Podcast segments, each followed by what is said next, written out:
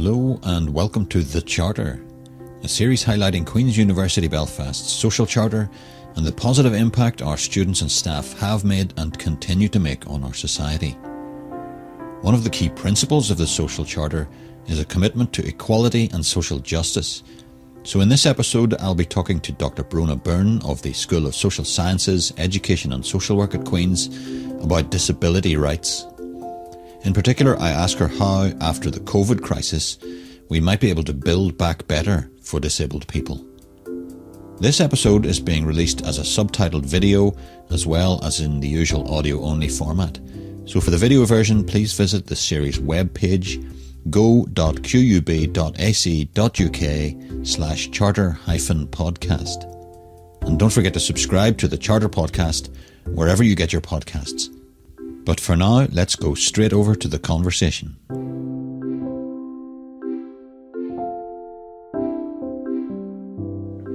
I'm delighted to be joined by Dr. Bronagh Byrne, who, as co director of the Centre for Children's Rights and co founder of the Disability Research Network, if I'm not mistaken, has worked extensively in the area of children's rights and indeed disability rights. So, hello, Bronagh. Thanks for joining me. Um, obviously, online. We're recording this remotely. By the way, apologies uh, for that reason to um, viewers or listeners for any technical difficulties, but we're doing our best in lockdown. So thanks very much for joining me. Um, that, I suppose, leads us straight to the first question. I mean, uh, how have you found it in lockdown? How have you found the experience of moving to these remote forms of communication? I think like everybody, it's been very challenging. Um, if we adapt to a new normal, um, I think if we all move to online ways of working, we've had to find out what works best for us. Um, I suppose for me, because I'm deaf, um, and I can't use the telephone. So initially I was terrified that it would all be using telephones and then I would be completely excluded from my day-to-day job. But actually what I found is um, the silver lining in technology, um, Teams that like we're using now has been great actually because I'm able to with people face to face. Um, and that has definitely made a big difference to me. I also use live captions and I'm using that at the moment. So apologies if I answer the question that is on live captioning because it's based on voice recognition. And with a Northern Irish accent, I can tell you it's not always very accurate. Um, and actually, my name, um, because it's an Irish name, comes up on live captions as Bruno rather than Bronagh.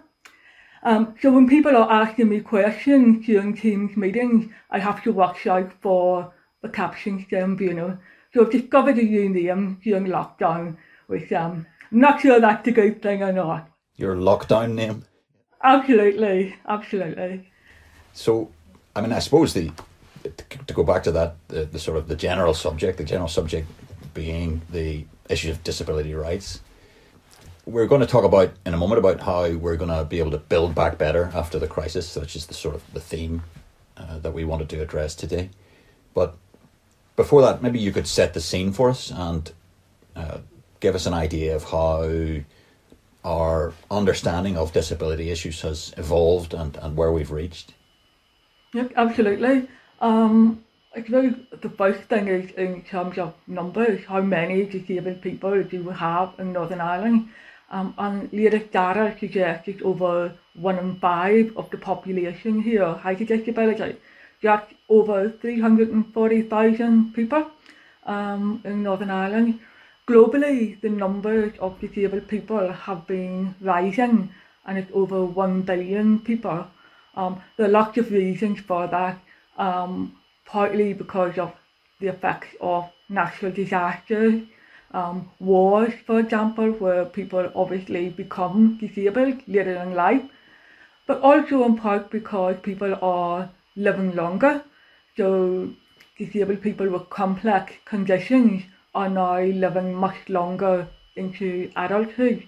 Um, and the child mortality rates for disabled children have gone down as well. So we're seeing an expanding population across the world, and that's likely to continue to increase. Ironically, um, we might expect it to decrease with more technological development, but the opposite is in fact. Um, and that means that disability becomes a really critical part of public and social policy.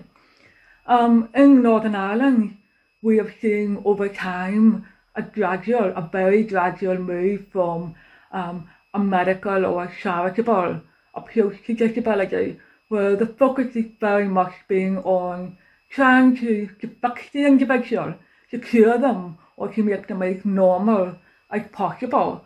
Um, and that's often the, the benchmark by which our society assesses people.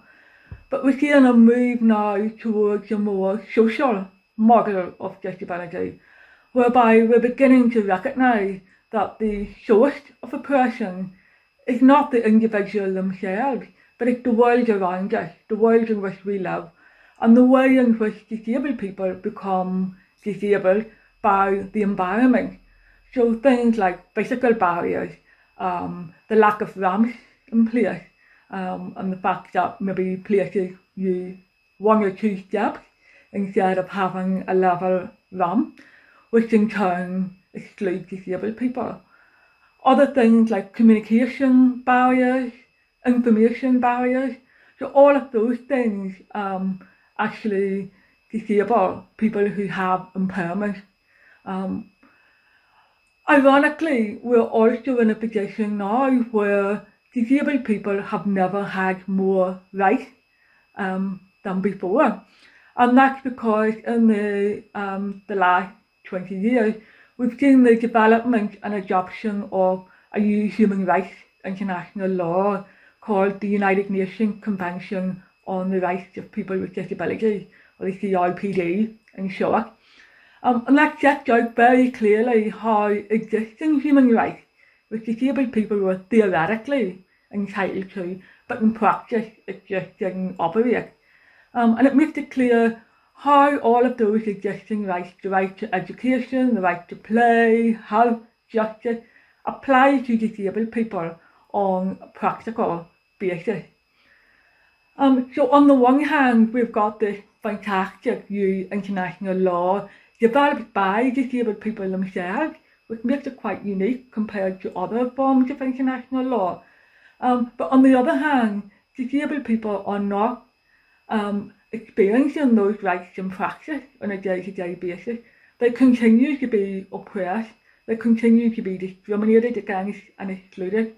Um, so we're seeing things like disabled people across the world continuing to live in long stay hospitals or institutions, disabled people being forcibly sterilised, not allowed to, to vote, for example, in some countries. Um, so actually, we're seeing that those structural and cultural barriers um, are still very strong in our society, and we have a fair way to go before we reach those international benchmarks.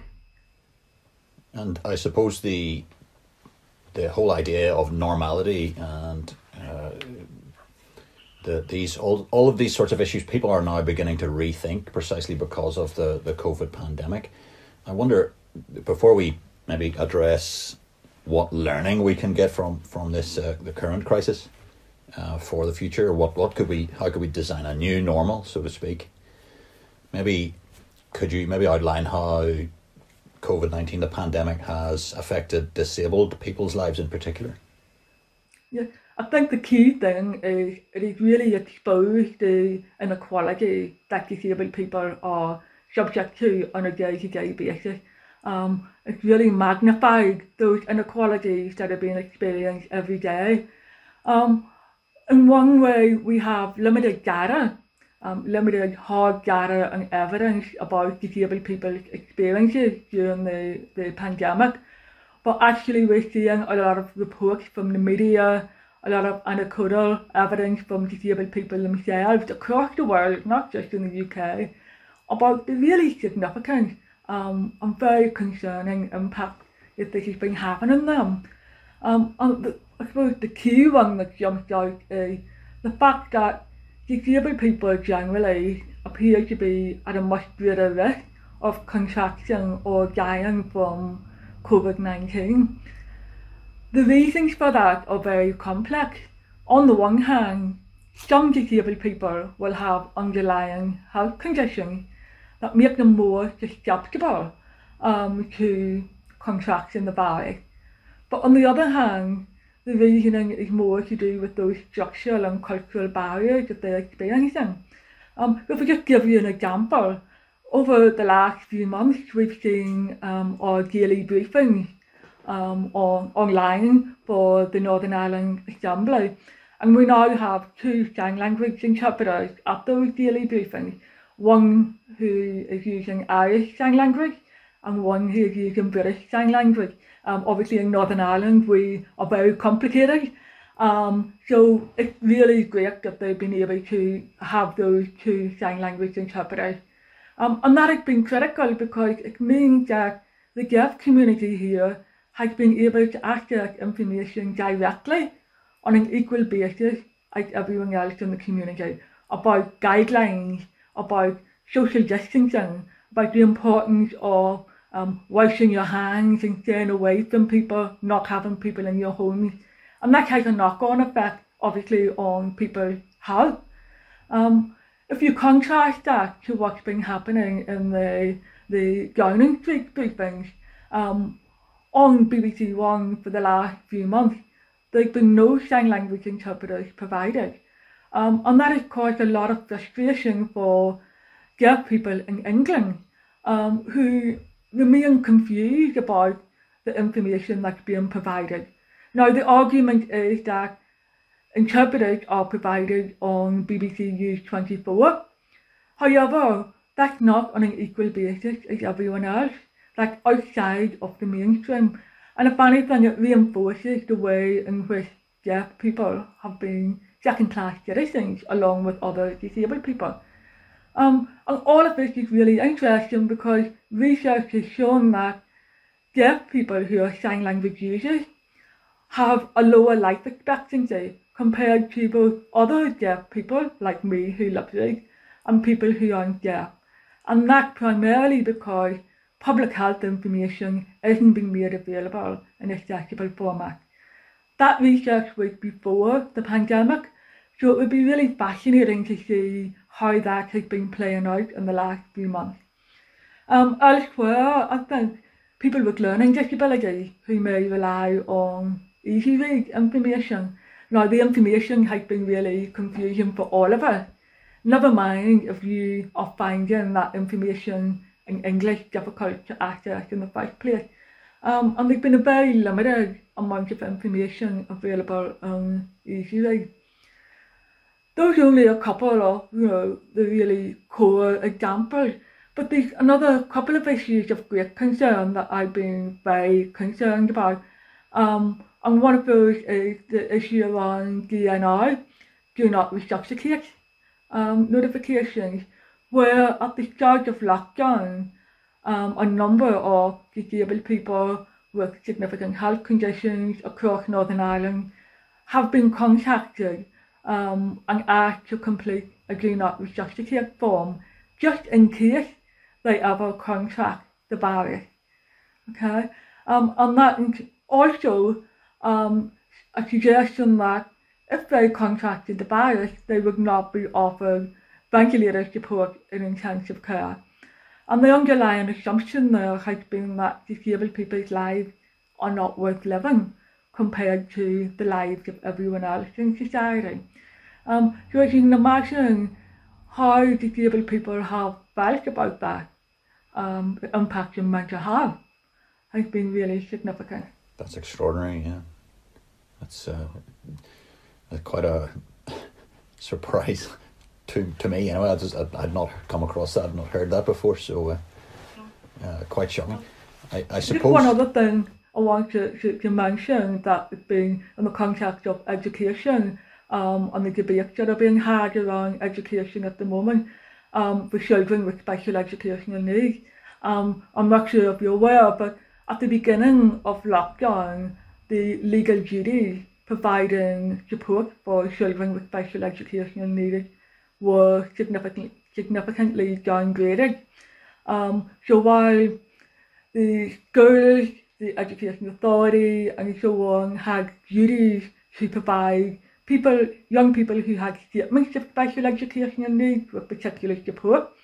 Um, at the moment, that is being downgraded to a best endeavour duty. So effectively meaning that um, a statement of special educational needs is being suspended for those children.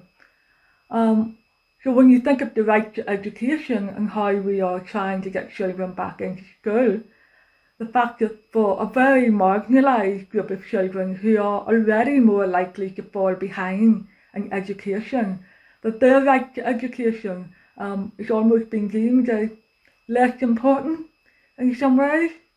Um, obviously, there's specific reasons around that in terms of availability of resources, um, but it's just interesting to see how that group has been singled out compared to all other children in the classroom. And again, the impact of that, I think, will be concerning as we move forward um, and try to think about how children return to school. So I, I suppose that brings us uh, neatly to um, how do we go forward from here? What lessons do we try to learn? What key measures do we begin to, to press for um, to build back better? Absolutely.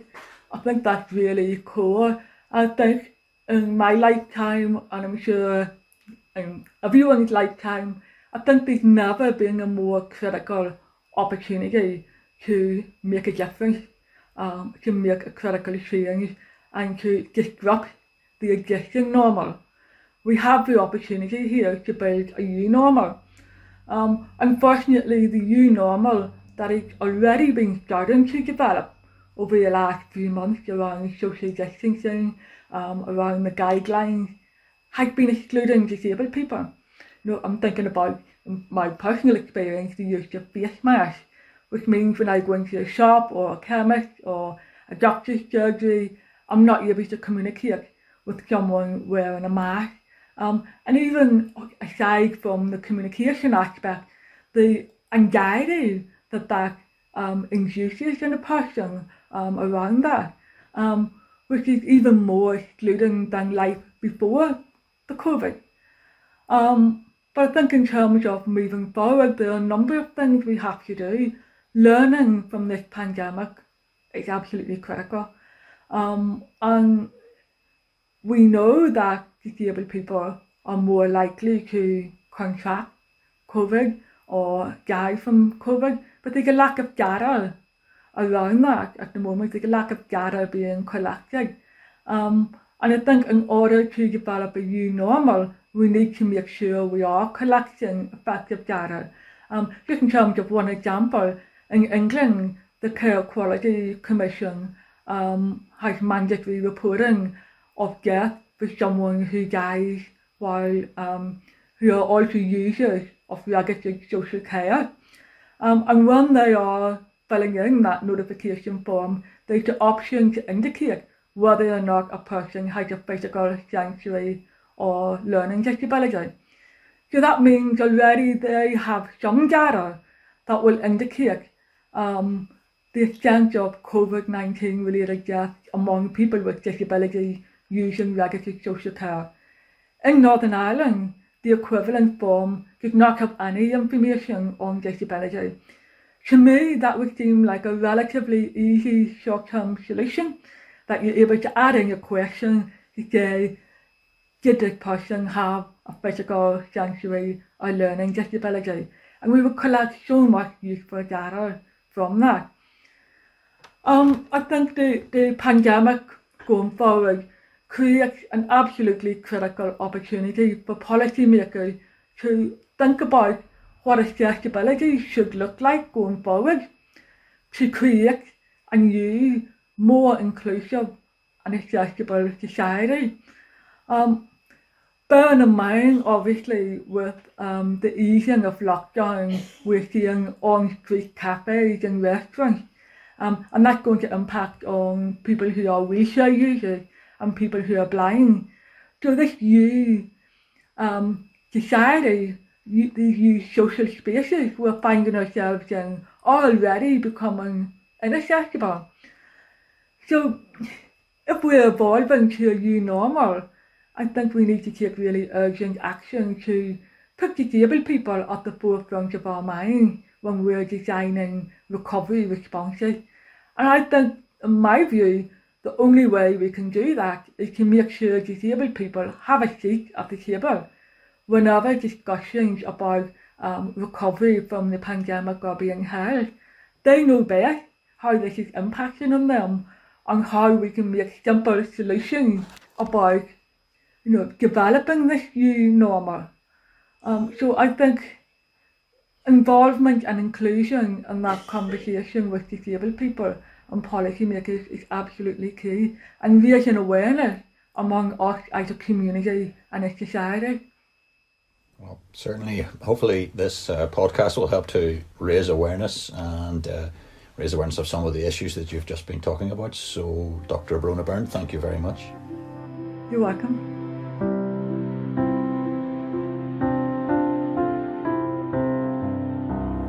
Find out more about our social charter at qub.ac.uk slash social hyphen charter. And for more on the Disability Research Network, visit go.qub.ac.uk slash qub-drn.